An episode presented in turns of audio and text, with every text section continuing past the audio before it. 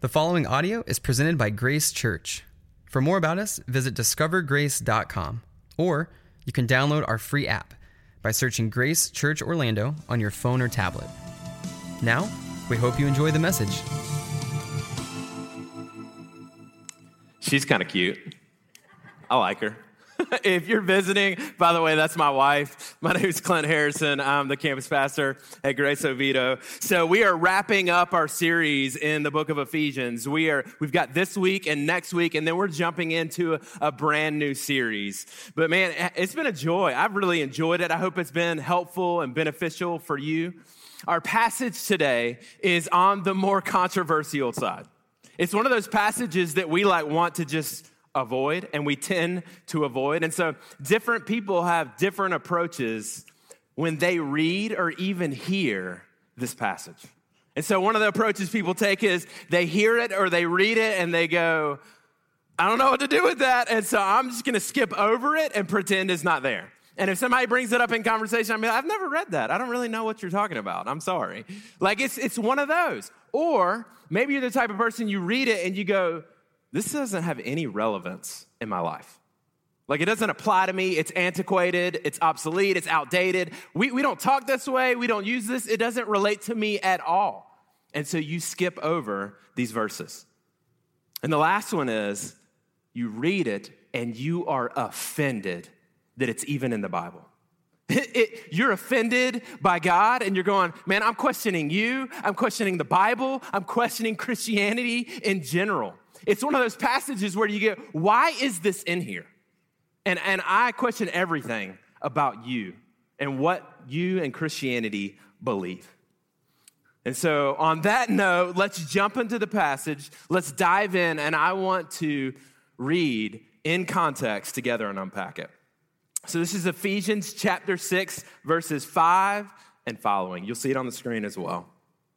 Bondservants, obey your earthly masters with fear and trembling, with a sincere heart as you would Christ, not by the way of eye service as people pleasers, but as bondservants of Christ, doing the will of God from the heart, rendering service with a good will as to the Lord and not to man, knowing that whatever good anyone does, that he will receive back from the Lord whether he's a bondservant or is free. Masters, do the same to them and stop threatening, knowing that he who is both their master and yours is in heaven, and that there is no partiality, no favoritism with him. so now that we've read it, and we, we talked about all the approaches, I want to just go ahead and jump into the first, most obvious question that many people ask when they read this passage Is Paul condoning slavery? And the answer is absolutely not. Absolutely not. And so I want, I want, to, I want you to see something. I want you to hear this. There, when, when, people read this passage, oftentimes as you know, living in the United States, we automatically interject 17th and 18th century and we go, okay, I know what slavery was in the United States, and so I'm going to take that and I'm just going to put it into this passage. This is what Paul's talking about. And I, want to show you the differences in the first century Roman era slavery to the way we think about slavery in the United States. Not to say that it's good or right, but the differences I want you to see. The first is in Roman era slavery, skin color had no factor. There was people from all over in slavery. The two predominant reasons that they were enslaved was the first one is because they were a slave to their lender. They owed a debt that they couldn't pay. And so they had to live out in payment to this person as slaves. That was the first, very common. The most common was the second. They had battles and wars between different territories. And as they're going to war, whoever lost ended up in prison and in slavery to their victor. So, a third of the society in this time in Rome in the first century were slaves. It was a lot. And so that's one factor. Another factor many slaves could reasonably expect to be emancipated during their lifetime. So, very different from the United States. Lifetime slavery. In this case, you could pay off your debt and be free. And so many slaves in their 30s were, were set free. Another, another factor many slaves worked in a variety of specialized and responsible positions. They, they did, they were doctors, lawyers, they were all, all the gamut except for officials in government. So it was open to so many different types of jobs and specializations. Many slaves received education and training and special skills. Freed slaves often became Roman citizens. And what they ended up doing is they would be freed, become a citizen, and then they would work alongside their former master. They were literally business partners together. They worked alongside each other, very different. Despite these differences, let me hear, hear me say this it was still incredibly inhumane and corrupt. There is data upon data upon data of abuse sexually, physically, emotionally, uh, the whole gamut, verbally. I mean, it was a mess. You can, I, just read pages and pages of all these horrible things that took place in this time. So there's some differences. So the question then is Does Paul condone slavery since he doesn't directly speak to it in this passage? And the answer is absolutely not. No. Let me, here's, here's a few thoughts for you.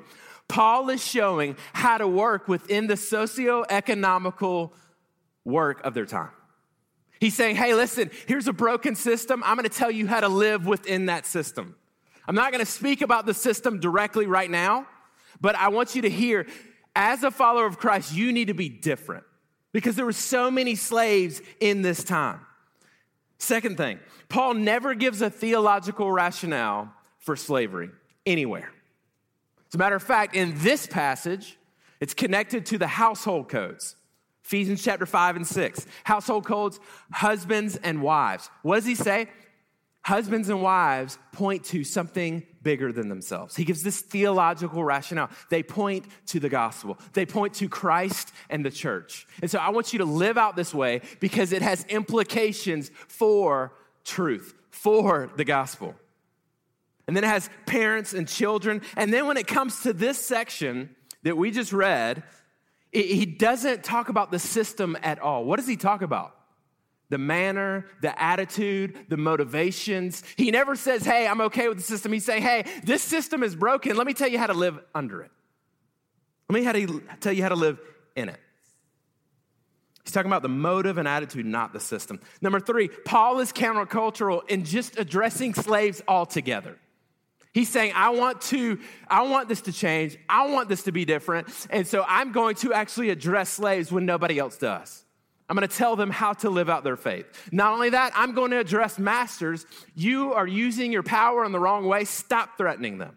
Stop living the way that you do. If you're a believer, what are you doing? Treat them as equals. That's what he says. And the one that I think is even, even more powerful than all of those. Paul pushes for slaves to be free in two places. First one is 1 Corinthians chapter 7 verse 21. It's not on the screen, but I'm going to read it to you. Were you a bondservant when called? Do not be concerned about it, but if you can gain your freedom, avail yourself of the opportunity. If you can get out, get out. It's not a good system. Second thing is Philemon, verse 16, and I'm to address that later. But here's the thing again, I, I, want you to see that this is actually relevant for your life. It's one of those passages where you go, well, this isn't taking place in the United States right now. And so, what does this have to do with me? There's an overarching principle. There's actually a question Paul is answering in this passage, in these verses. Here's the big idea How do you live under a broken system led by broken people? I want to say it again. How do you live under a broken system led by broken people? Are our systems broken? I mean, this has so many implications for us now. Think about it. He's pointing to authority figures and authority, authoritarian systems in general. He's saying this is how you live out your faith. This is how you live out your faith when it comes to the government. This is how you live out your faith when it comes to your job. This is how you live out your faith when you're in prison. This is how you live out your faith when people are above you. How do you live this out? That's the picture. How do we live under a broken system led by broken people? And let's just be honest it's broken, all of it. And you know what? It's not just the system that's broken, it's not just the people who are leading that are broken. We are broken. We fall short. We have mixed motives. We, have, we are a mess as a society, and that's why we need Jesus. And that's why Paul is saying, hey, listen, we've got to be different. If you just go with the culture, it's going to be a hot mess. I'm asking you to think and to act and to have different motives than everyone else around you. I want you to be a follower of Jesus, and that means you are different. So let's jump in. Verse 5. Bond servants, doulos, which is the Greek word doulos, it's servants, slaves, bond servants. Obey your earthly masters. Interesting word. Fleshly masters, human masters. In other words, I'm distinguishing your master as a follower of Christ and this person who's over you right now. Watch this. Bondservants, obey your earthly masters. Not just submit, but obey. Do what they've called you to do. Carry out your job. Pay off your loan. Deal with your debt. Masters with fear and trembling. I don't think he's saying that they need to be scared out of their minds. He's saying respect them, revere them. They're in authority over you with a sincere heart. See, he's talking about motive, he's not talking about the system. He's talking about what, how is your heart doing in the midst of all this brokenness, of all these challenges, of all this corruption, as you would Christ. So, bondservants, obey your earthly masters with respect and reverence, with a sincere heart, as you would Christ. In other words, there's someone who's above you. It's not just I'm gonna serve my employer. It's not just I'm gonna serve the president. It's not just I'm gonna live out my faith in all these different scenarios. No, no, no, no. You serve the greatest master in the, in the planet, in the world, in the universe. And because you serve him, obey those who are above you. Live differently. I know it's broken. I know it's fallen, but you serve the ultimate master, which is me. He's saying, My life is to please him. We belong to him. Everything else flows out of that. He's challenging our motivations. He's saying we need to obey Christ and not just everyone else. We obey Christ and it flows out. And so you may have a terrible boss. So, how do we do this? How do we live this out? Charles Spurgeon, I love this quote. Read it with me. He says, Grace makes us the servants of God while still we are the servants of men. It enables us to do the business of heaven while we are attending the business of earth. Stay right there. So, grace. He's saying this thing that makes you different from everyone else. The, the one who gave up his rights, right? Who lived a perfect life, gave up his rights, died on a cross. He lived a crucified life. For who? For us. So that grace that he poured out on, on, on our behalf, because of what he's done, what does it do? It makes us servants of God while we're still servants of men, while we're still servants at our job, servants under the government, servants in our homes, wherever it is. And what that means is grace enables us to do what God does, to live differently, to live sacrificially, to obey when it doesn't make sense to, right? Not in a sinful sense, but I'm gonna serve you. I'm gonna love you. I'm gonna pray for my enemies. Jesus talks about this all throughout the Sermon on the Mount and all throughout the Gospels. We are to live differently.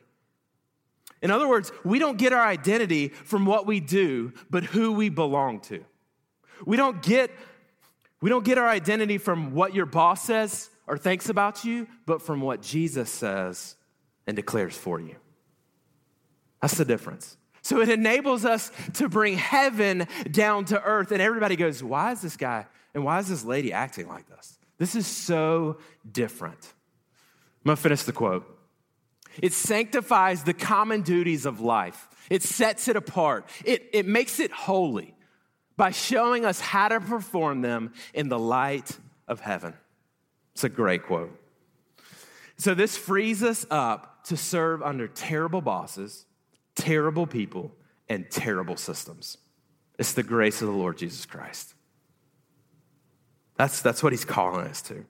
And so I got some application for you. Think about this. Many of you have bosses, okay? Not all of you, but many of you. Do you show respect to your boss?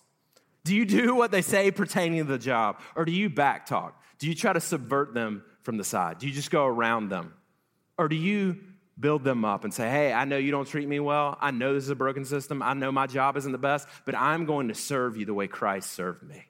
I'm going to love you the way Christ loved me. I didn't deserve it. While we were yet enemies, Christ died for us.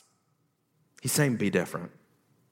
Verse six, not by the way of eye service as people pleasers, but as bond servants of Christ, doing the will of God from the heart. So whether you're in lawn care, construction, you're a lawyer, you're a doctor, you're an engineer, whatever it is that you are, you're not supposed to just operate and act right when your boss is around or when it looks good for you or when everybody's paying attention or you're going to get that recognition. No, no, no, no.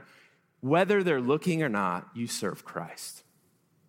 Means you don't cut corners. Now, I just want to stop for a second as I say that. Some of you are like ultra sensitive and you'll have extra sensitive consciences, and you get in a job and you feel like, man, I could never cut a corner because I'm, I'm a follower of Jesus. And so you end up spending three hours on the thing that your boss does not want you to spend three hours on. You need to give yourself some grace. I'm not talking to you right now necessarily. So just give yourself some grace. But I'm saying in general, are you living out your faith and are you being consistent? Are you just doing it to get ahead? That's what he's talking about. Not by the way of eye service or people pleasers. And then he, he says this, but as bond servants of Christ. You see the play on words he just did? He said, Hey, bond servants, obey your masters. Live it out in fear and trembling. But then he, he plays with this word, bond servants, doulos. But as doulos of Christ doing the will of God from the heart. Paul uses the same word for slavery as our relationship with Jesus. We're not slaves to others, we're not slaves to our jobs, we're not slaves to the government. We are slaves to Christ. That's what he's saying. So live that way. Please Him. So whether your job is crazy, whether your boss is acting a fool, whether everything gets crazy in the government, which it is, right? So whatever happens, you live out of your faith. You let live out of what Christ has done for you and not the flip. And you're going, I didn't even think this passage applied to my life, right? He's saying, don't be two faced. Don't just be a people pleaser, nice on the front, and then evil on the back. I had a guy who was an assistant manager at a store I ran. And when I got there, I was the new guy. He had been running things for a while, but I was taking over. He was super nice to me in my face, worked really hard, always had a smile, liked to make jokes. He's a great guy in person, very relational. And uh, anything I needed, oh, yeah, man, Clint, whatever you need, bro. Whatever you need, man, I'm, I'm right here. I'm here for you. And then behind me, I had no idea to my entire staff, man, Clint is just a waste of space. Like, why is he here? Give it three months, I'll have his job. He's a loser. Like, he said a lot worse than that. I'm just not saying it on stage, right? But he's behind me, just tearing me apart. And I had no idea. I thought he was being a nice guy, right? People pleaser. Don't be that person. Don't be the person who's doing everything contrary to what Christ would call you to when no one's looking or when your boss isn't looking. That's the picture. Verse 7 rendering service with a goodwill as to the Lord and not man. Knowing that whatever good anyone does, that this he will receive back from the Lord. This is very interesting language. Whether he is a bondservant or is free. This is what I think Paul's doing here. He's saying, hey, whatever you do, you need to do it as unto the Lord, which is what we've been saying. But then he has this interesting language. He goes, knowing that whatever good anyone does, this he will receive back from the Lord. I think, okay? Paul is speaking of manumission here. You see, there's this, this thing where slave owners could free their slaves at any point. They could say, hey, you're good. Your debt's been paid. I'm letting you free.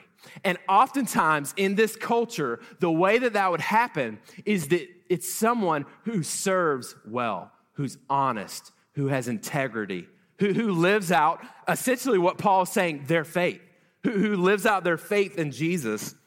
And so I think Paul is saying, hey, listen, you'll receive back maybe in this life, what, watch, he says, whether he's a bondservant and he stays that way or he's free.